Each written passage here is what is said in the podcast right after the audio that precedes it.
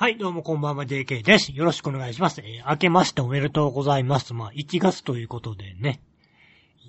あのね、あの、なんかあの、大晦日のなんか、静かな感じから年が明けて、で、おせち食べてっていうね。おせちね。おせち、なんか食べてしまうっていう。まあ、食べてしまうっていうかね、まあ、まあ、うち今はもう冷凍のおせち頼んでるんで、まあ、食べてしまうというかもう自分で頼んでるんで食べたくて頼んでるんですけどね。いや、正直、絶対欲しいのって栗きんとんなんですよね。栗きんとんは食べたいっていう。んじゃあ、あとは、って言われて、でもやっぱりなんか体が求めてしまうっていう。いや、これ多分小さい頃から食べてるからっていうのは大きいと思うんですよね。お正月はっていう。うち大体まあおせち食べながら、なんかとんかつとか唐揚げとか焼肉とかっていう感じなんですけどね。なんか食べてしまうっていう。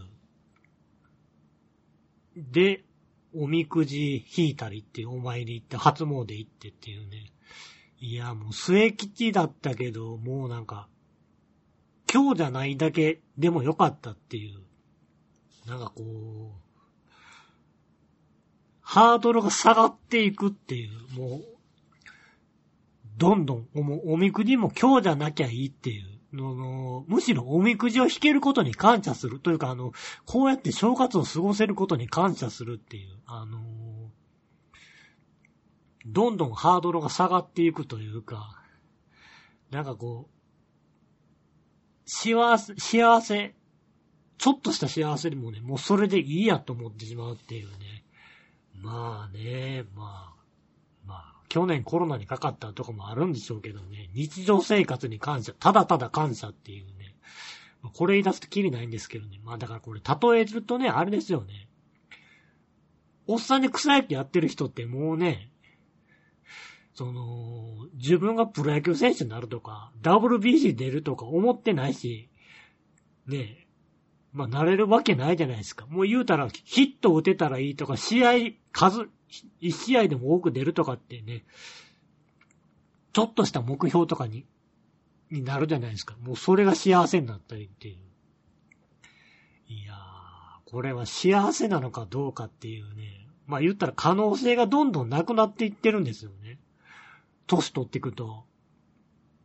まあ言うたらもう、ね、もう、ね、例えば年齢的に、ね、結婚は厳しいとか、まあ子供はちょっととかいろいろそういうことも起きてきたりするわけなんですよ、人間。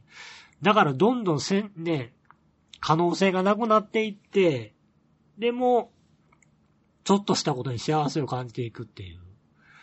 まあ、ね。まあ言うたら昔はね、中高生とかでやっぱ、生きってしまう子もいるんですけどね、おっさんになるとそうそういないですからね。もうなんか、身の程を知るというのが、ね、こう丸くなるというかっていうね。いや、まあだからね、もう子供の頃あのね、あの若さゆえの万能感。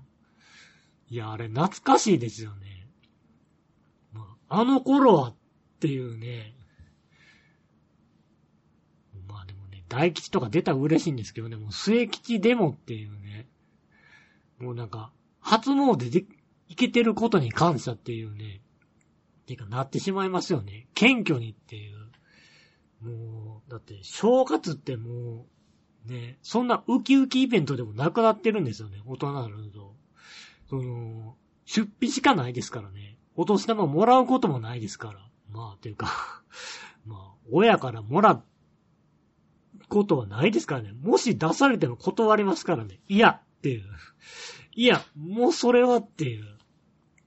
もうちょっと悪いしっていう。その、もらわないでおきたい。もらわないで入れる自分でいいいたい。もらわなくてもやっていきたい。武士は食わねろ高用事っていう。って感じになりますからね。まあでも、ほん、だから、その、もう出費ばっかりですからね。もうその、お年、お正月楽しむっていうか、その、お正月を楽しませる側になってきてるっていうことになると、まあ、でもここら辺はね、もう、しょうがないというかね、自分が子供の頃楽しませてもらってますからね、その、もう役割チェンジっていうかっていうね、あの、お年玉あげるのだるい人とかってもいますけどね、いや、でもそれ、ずるくねっていう、その、いや、小さい時もらってて自分大人になってからね、いろいろ陸図こねてあげんのはなーって渋んのってずるくねっていう。いや、昔の方がね、裕福だったとかって言いますけどね、その、ね、余裕のある暮らしみんなしてたわけちゃいますからね、その、ね、正月とか物入りなんでね、ちょっと普段の出費を抑えて備えるとかしてたわけなんですよっていう。それで全身全霊でね、おと、お正月を楽しませるのに徹してたわけですよっていう。うん。だからまあ、もうね、やっぱ、うん。それが大人の仕事っていうかもうね、いや、ただただ生きるだけっていうのもね、っていう。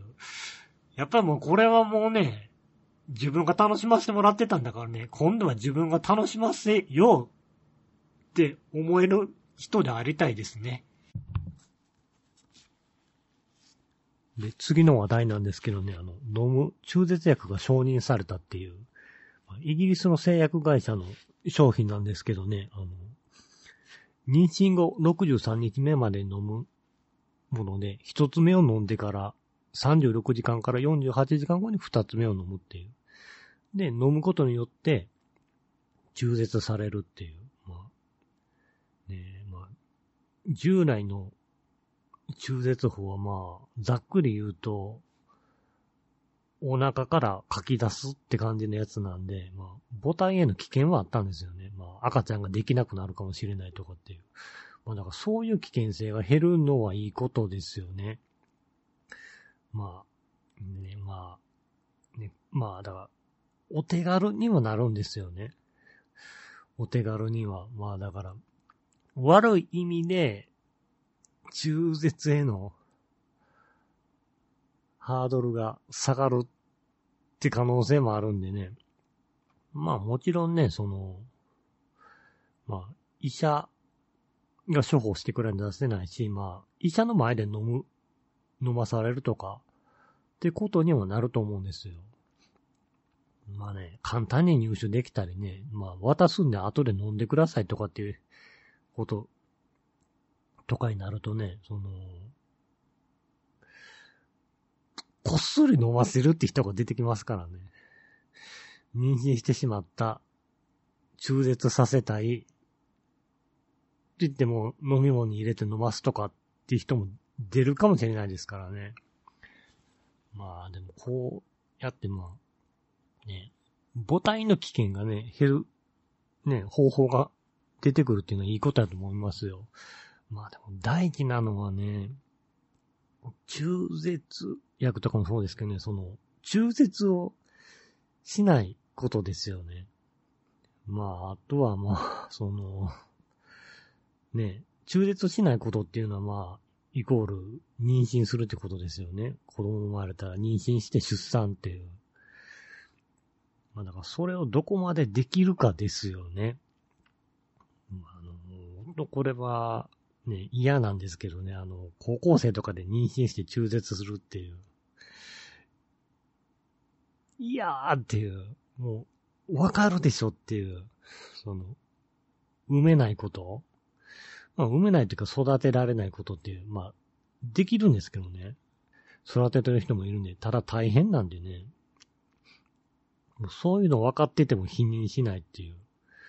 あの、まあ、極論言ったら、エッチしなかったら、子供できませんからね。ああ、だからね、もう、ねいや、もう、ほんま、ねエッチって誰でもできますけどね。何歳でも。まあ何歳でもっていうかね、まあ、性的能力があったらね、まあでもね、ね、妊娠して育てられるかっていうのは別物なんでね。まあ、そこら辺はね、伴ってなくてもできるっていうのがね、厄介なところなんですよね、エッチって。その、その後のことっていう。だからね、本当ね、本当責任取れるようになるまでね、エッチはしない。いや、もうするんなら否認をって感じなんですよね。中絶って、ね、誰も幸せになれませんからね。うん。あって、もう一生背負っていくことになりますしね。赤ちゃんを下ろしたっていうのは。その、生まれることがで、な、なく、ね、消えるっていうね。それを自分の意識でやってしまうっていう。いやだからね、もうちょっとね、考えた方がいいと思いますよっていうね。いやまあね、あんまり晩婚で産むのもね、あれですけどね、あんま早すぎんのもね、いや、その、産みたくて産むならいいんですよ。その、いや、まあ、ね、産むって選択して産むんですけどね、その、いや、もともとそこ狙ってたのかっていうね。いや、生まれてもいいと思ってやってんのかっていう話なんですよね。ねだからそういう覚悟ない人はね、しない方がいいと思いますよ。のねいや、中絶すればいい。いや、中絶ってほんま最終手段ですからね。いや、本来選んじゃいけない手段なんでっていう。いや、だからそういうのをね、中絶薬出て、勘違いする人がね、出ないといいなと思いますね。で、次の話題ですけどね。あの、名古屋で、ホームレスの女の人に、物買ってあげるよって誘って、コンビニ一緒に行って、で、物選ばせて、レジで置き去りにして逃げる動画とかね、TikToker の双子の子が終電ギリギリで走る人の前に飛び出して走る人を阻止する動画とかっていうね。こういうのが、ね、バズったりしてるっていう、人気出たりしてるっていう。いやー、地獄ですよね。地獄っていう。うわ、いや、あの、終電ギリギリで走る人ね、いや、危ないですよ。まあ、ね、歩きスマホとかと一緒ですけどね、危ないんですけどね。その人の前に飛び出して、ね、それを阻止するのっていうのはどうなのっていう。いや、ね、危ないんですよ。走ってる人は。危ないんですけど、それを、止めるのは、そうやって止めるのってどうなんて危ないっていう。まあね、で、ホームレスはきついっていう、その、もうね、社会的弱者の人っていう。いや、社会的弱者の人ね、いや、この二つの生活を良くするために議論しようとかね、何かしようっていうのはわかるんですよ。でも、こうやって笑い物にするのはどうなのっていう。ね、誘い出してっていう。ああ、だからい、いわゆるいたずら動画とかこういうひどい動画ね。いや、やめた方がいいと思うんですよ。これって最、最後殺し合い、最後人殺すことになるんで。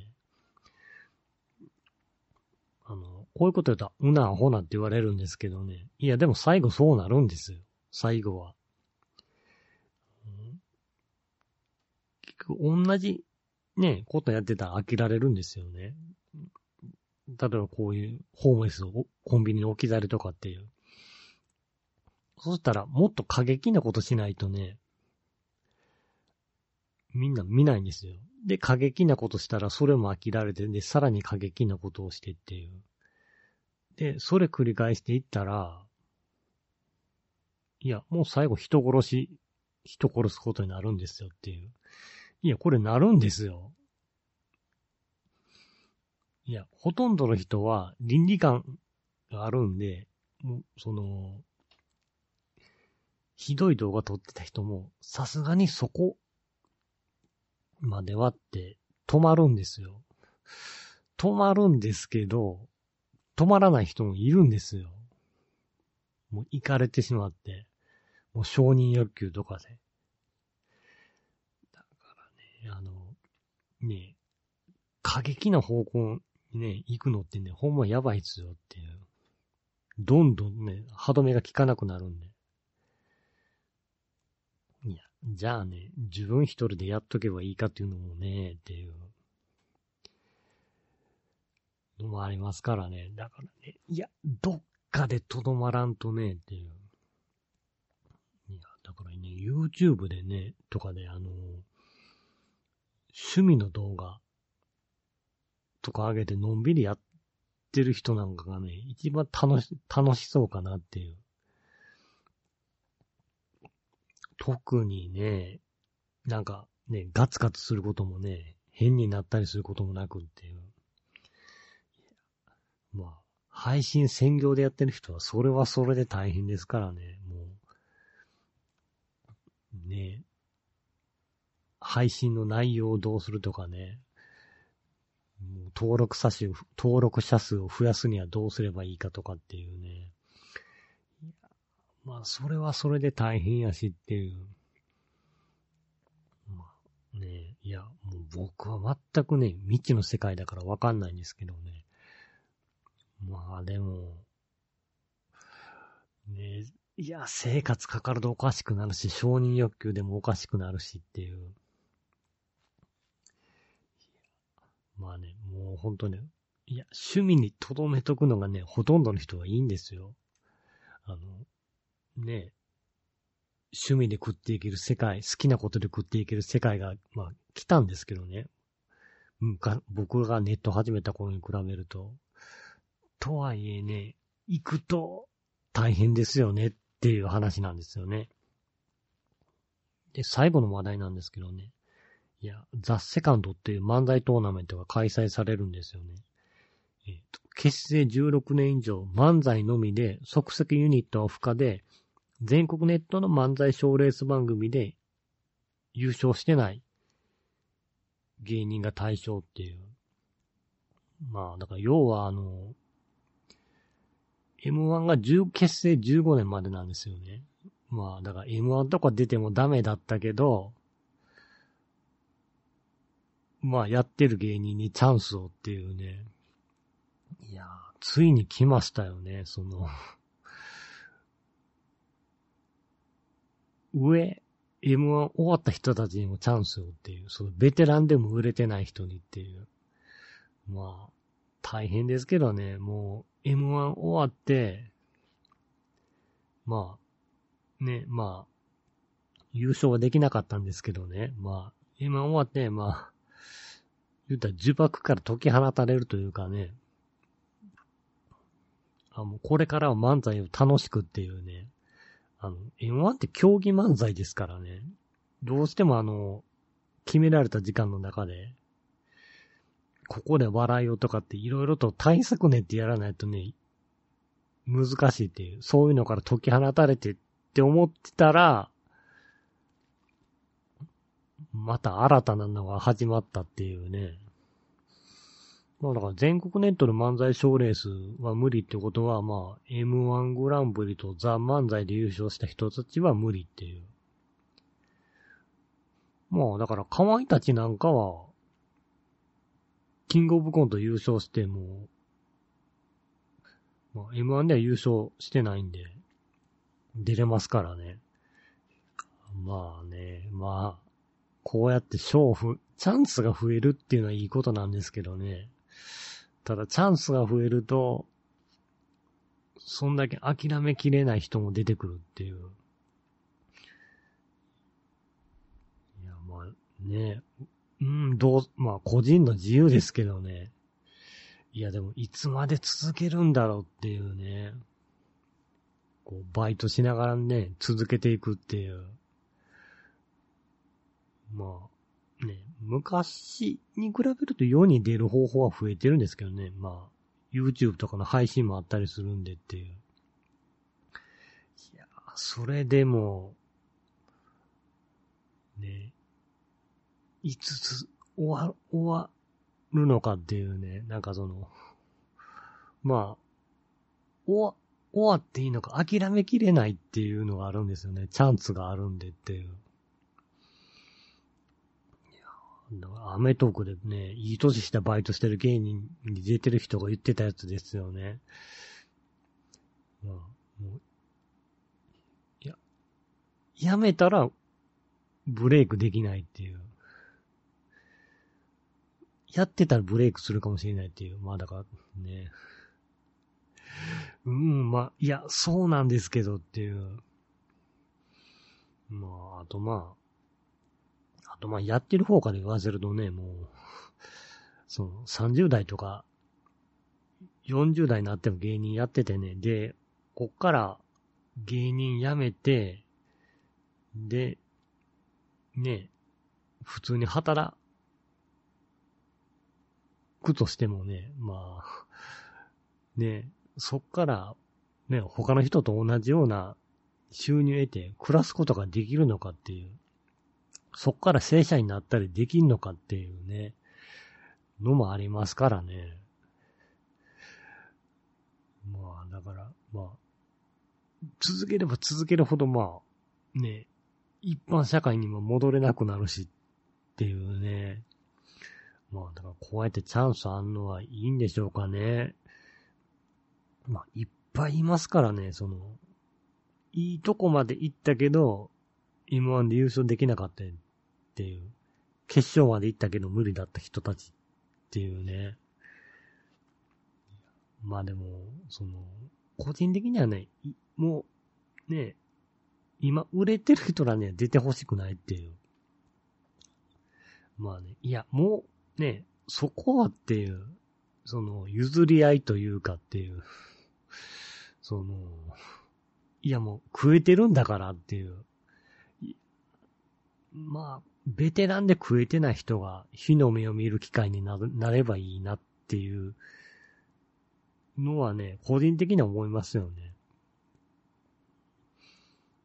いや、出ないとね、いや、その、もう今ね、その、食え、ね、なんか優勝の経験ないけどね、もう今食えてるベテラン芸人が出て優勝してもっていう、なんか変わるのかって言われるとっていうね、っていう。い